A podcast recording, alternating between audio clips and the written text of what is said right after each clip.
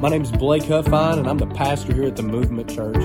Welcome to our podcast. I hope this message inspires you. Hope it grows you closer to Jesus Christ. So let's jump right in and receive the message.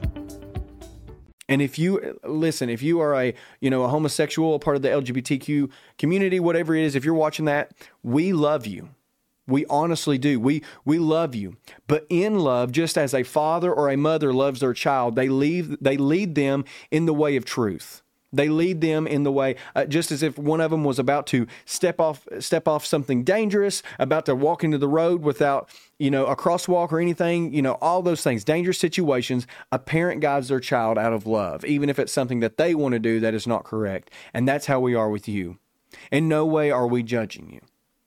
We're not judging you, but we're sharing the truth with you that there has to be repentance, that there is a way that God has ordained things to be and it's only through that that we can be saved, that we can have salvation. And look, I know it's hard to understand. There's many other sins that I come from that was really hard for me to accept were wrong.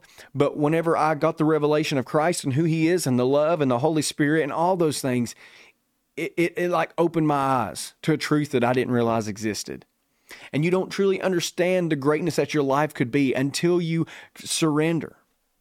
And it, it sounds so rough, don't it? To surrender to God. It just sounds like you're losing when you say surrender. When someone tells you you need to surrender to God, it just, it, it, for some reason, your flesh just feels like it's losing, but you are winning.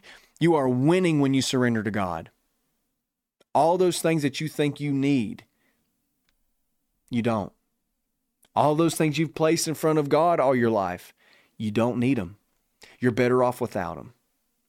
And so through repentance, you will learn that. Be willing to lay down your life, be willing to leave your sin behind, and turn to the Father. Christ wants to forgive you. He already loves you.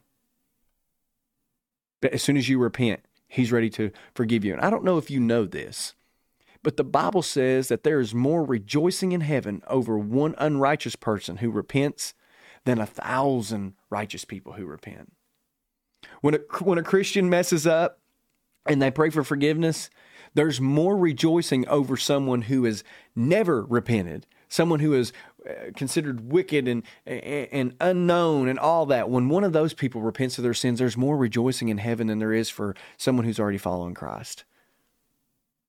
He leaves the 99 for the one. Are you the one? I was the one at one point. Will you turn from your sin? Will you place all your faith in Christ? And maybe you already have. So out of love, we express this and we we just pray that God would help you lead to repentance and understanding and revelation of the love of God, the hope of God, and not some false hope that the world has created.